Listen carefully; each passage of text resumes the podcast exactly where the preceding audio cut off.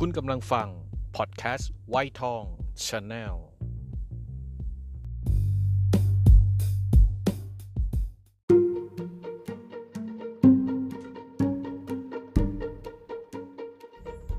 เกิดมาบน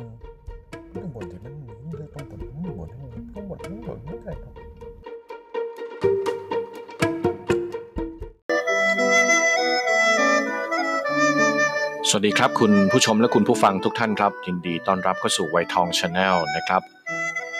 และนี่คือการเล่าเรื่องสามก๊กนะครับ จากหนังสือของคุณยศไกร ส.ตันสกุลนะครับ กับหนังสือที่มีชื่อว่าสามทับสามก๊กเรื่องราวจะเป็นยังไงขอเชิญรับชมและรับฟังได้เลยครับ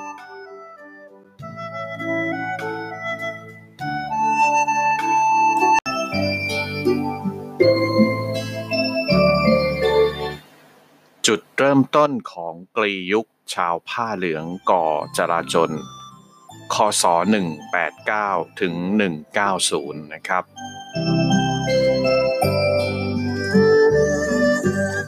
จากจดหมายเหตุสามก๊กของเฉินโซ่นะครับ เริ่มต้นบันทึกเรื่องราวในช่วงปลายราชวงศ์ฮั่นตะวันออก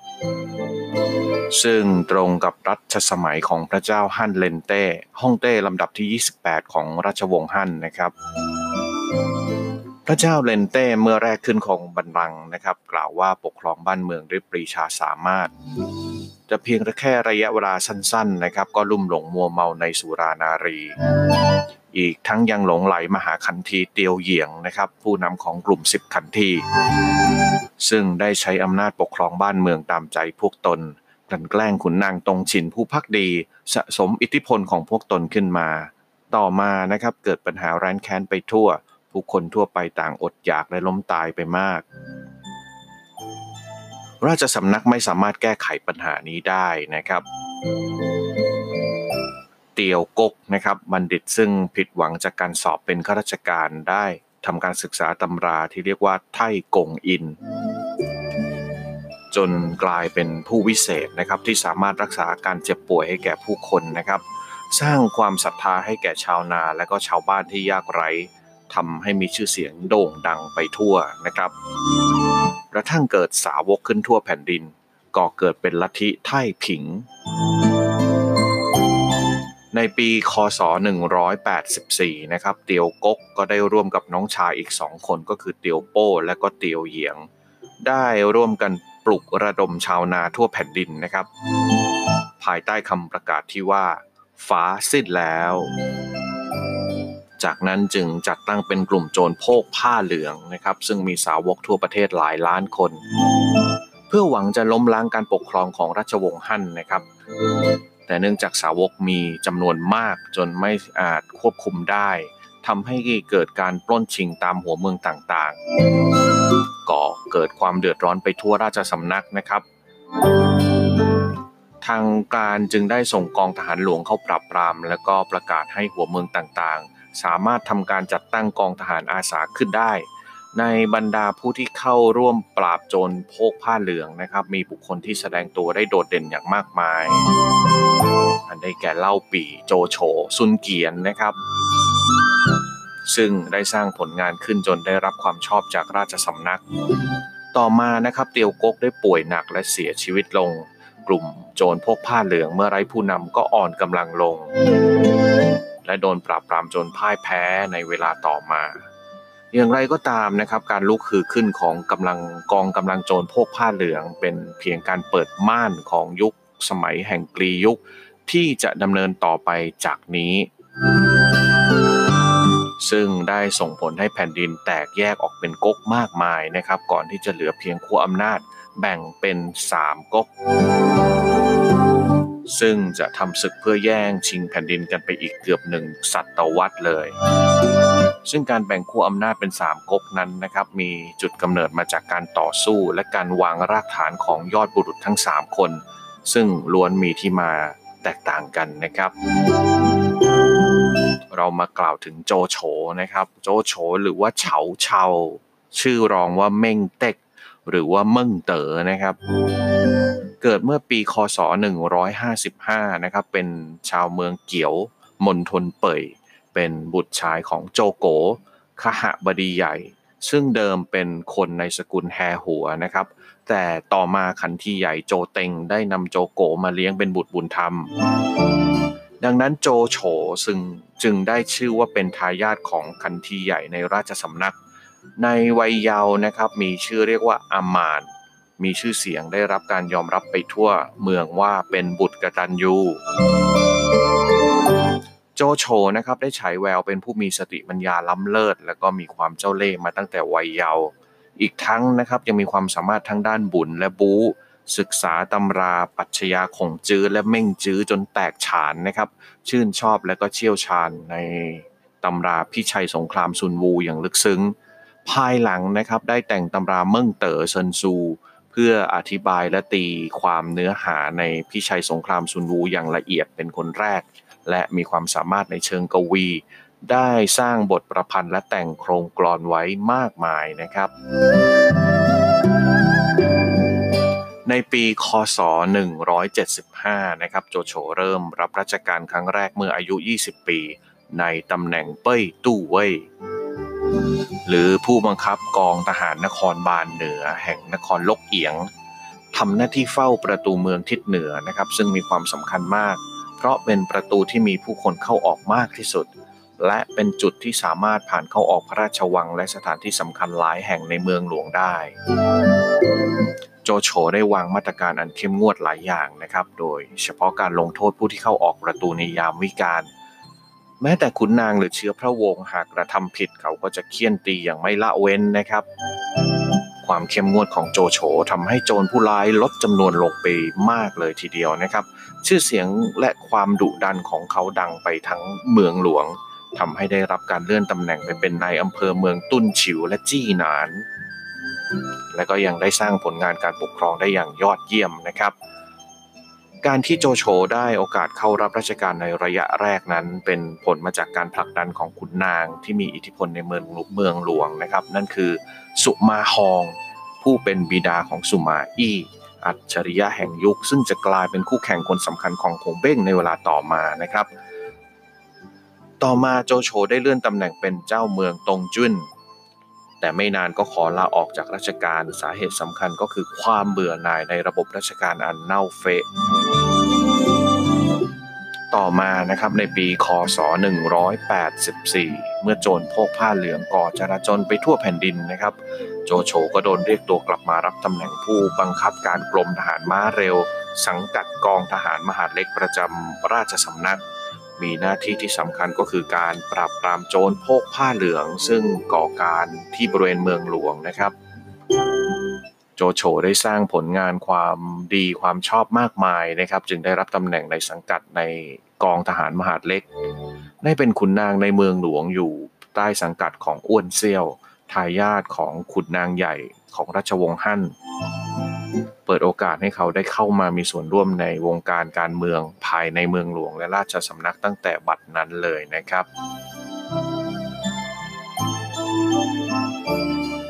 กล่าวถึงเล่าปีหรือหลิวเป่ย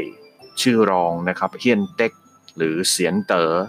เกิดเมื่อปี คศ 161 นะครับ เป็นชาวเมืองจังโจว มณฑลเหอเป่ย เล่าปีได้อ้างตนเองว่าเป็น ผู้สืบทอดสายเลือด จากเล่าเจิ้น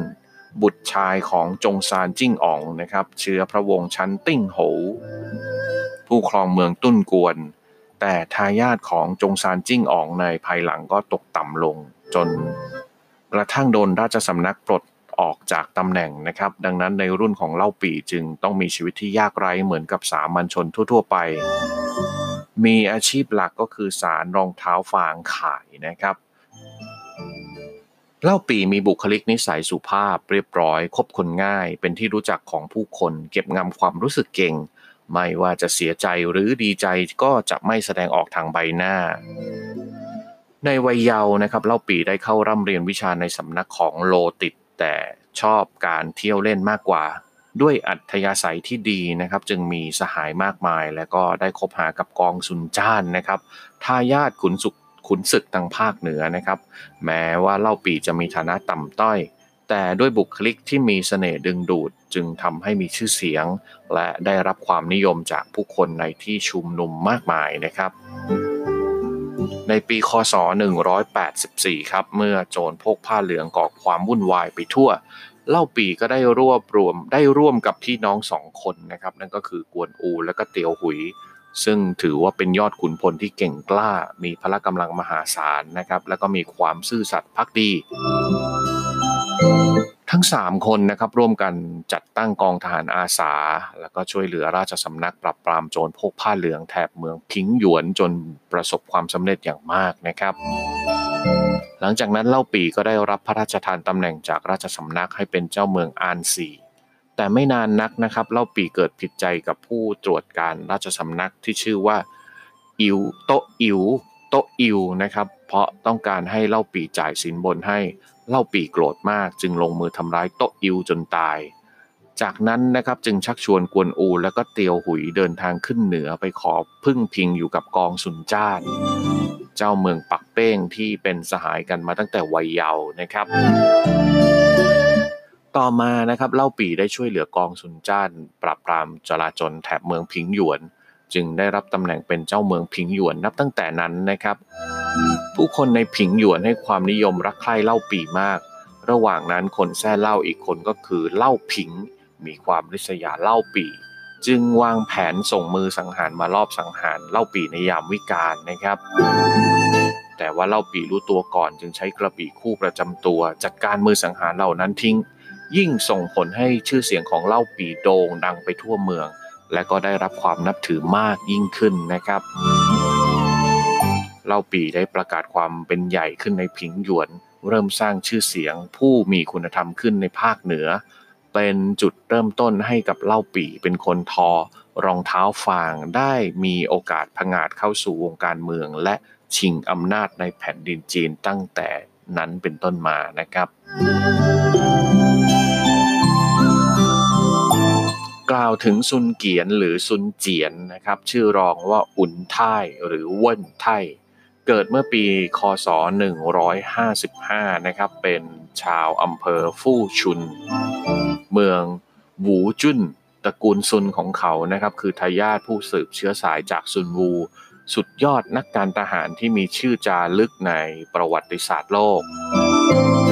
ซุนเกียนเป็นขุนศึกหนุ่ม ผู้มีความเชี่ยวชาญในการขี่ม้าและเพลงอาวุธ นิสัยใจคอห้าวหาญเกินคนนะครับมีปฏิภาณไหวพริบดีเยี่ยม เขาสร้างผลงานช่วยเหลือบิดาเข้าปราบปรามโจรสลัดที่ออกอารวาสในดินแดนกังหนำทางตอนใต้ของจีนนะครับซุนเกียนมีฝีมือพุ่งรบที่ห้าวหาญดุดัน เป็นที่ยำเกรงของผู้คนเป็นอันมาก จึงได้รับฉายา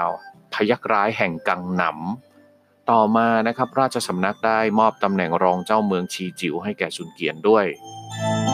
ด้วยเหตุนี้นะครับชื่อเสียงในความเก่งกล้าสามารถด้านการทำศึกของกุดซุนเกียน จึงโด่งดังเหนือกว่าขุนศึกคนอื่นในช่วงปลายราชวงศ์ฮั่นอย่างมาก ปีคศ 184 นะครับซุนเกียนได้รับหน้าที่ไปเป็นผู้ช่วย ให้แก่รองแม่ทัพใหญ่จูจุ้น เพื่อปราบปรามโจรพกผ้าเหลืองในภาคใต้และภาคกลาง เขาได้สร้างผลงานออกทำศึกแนวหน้าด้วยตนเอง ในการปราบโจรพกผ้าเหลืองที่เมืองยีหลำและเมืองอิงฉวนนั้น ซุนเกียนนำทหารเหล่าซุนเกียนนำหน้าเหล่าทหารปีนกำแพงปราสาทบุกด้วยตนเอง สร้างผลงานปราบโจรจนเป็นที่เลื่องลือ ราชสำนักจึงประกาศแต่งตั้งให้เขาเป็นขุนนางชั้นพระยา อู่เฉิงหว ซุนเกียนเริ่มสร้างขุมกำลังของตนเองในภาคใต้ขึ้นมานับตั้งแต่นั้น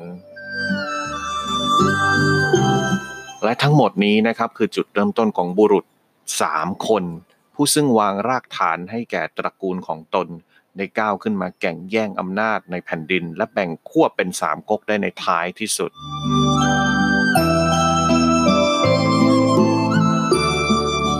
และต่อไปนี้นะครับคือข้อแตกต่างระหว่างประวัติศาสตร์และนิยาย และคำอธิบายเสริมนะครับ ในนิยายสามก๊กนะครับเล่าปีกวนอูเตียวหุยได้นำทหารเข้าช่วยตังโต๊ะจากโจรโพกผ้าเหลืองนะครับ แต่ในจดหมายเหตุของเฉินโซ่ ไม่มีเหตุการณ์บันทึกนี้นะครับ แล้วก็ในนิยายยังบอกอีกว่า เตีเตียวหุยเป็นผู้จับตัว โตอิวที่ต้องการเงินสินบนมาลงมือแล้วก็เคี่ยนอย่างหนัก แต่จดหมายเหตุบันทึกว่าเล่าปีคือผู้สังหารโตอิวแสดงถึงความเด็ดขาดของเล่าปีที่เป็นหนึ่งในขุนศึกยุคศักดินา ที่เข้มแข็งไม่แพ้ผู้นำคนอื่นเลยนะครับ และข้อที่3นะครับในนิยายไม่ได้บอกรายละเอียดว่าเล่าปีไปอยู่กับกองสุนจ้านแล้วมีผู้คิดรอบสังหาร จนต้องแสดงฝีมือกระบี่คู่ออกมา เป็นที่น่าสังเกตว่าในนิยายสามก๊กนะครับได้ทำการลดทอนและจงใจตัดเรื่องราวที่จะแสดงภาวะพูดนำด้านที่ดุดันเด็ดขาด หรือความสามารถทางการทหารของเล่าปีออกไป แล้วขับเน้นด้านความเป็นผู้นำที่มีคุณธรรม ที่แสดงอารมณ์อ่อนไหว เช่น การร้องไห้ออกมาแทน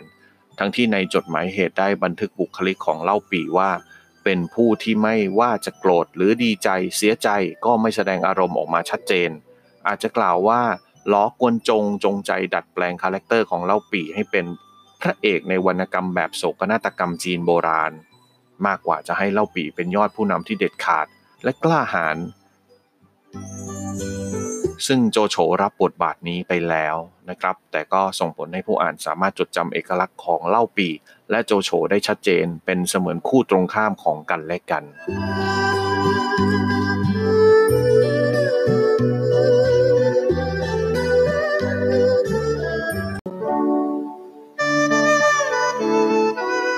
เป็นยังไงกันบ้างครับสำหรับ EP นี้ ชื่นชอบนะครับ ก็ก็ติดตาม EP ต่อไปกันด้วยนะครับ จะเล่าอย่างนี้ไปเรื่อย ๆ จนกว่าจะจบเรื่องนะครับ ขอบคุณที่ติดตามกันนะครับ ฝากไวทองชาแนล Facebook แล้วก็วัยทอง Channel YouTube ด้วยนะครับ ไปเขียนคอมเมนต์ไปติดตามกันที่นั่นด้วยนะครับสำหรับวันนี้ขออนุญาตลาไปก่อนครับ สวัสดีครับ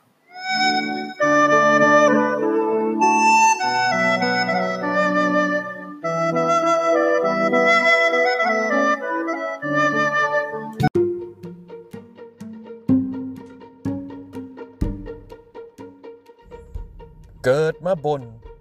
ต้องบนที่มันเลือกต้องบนต้องบนต้องบนต้องบนไม่ได้หรอก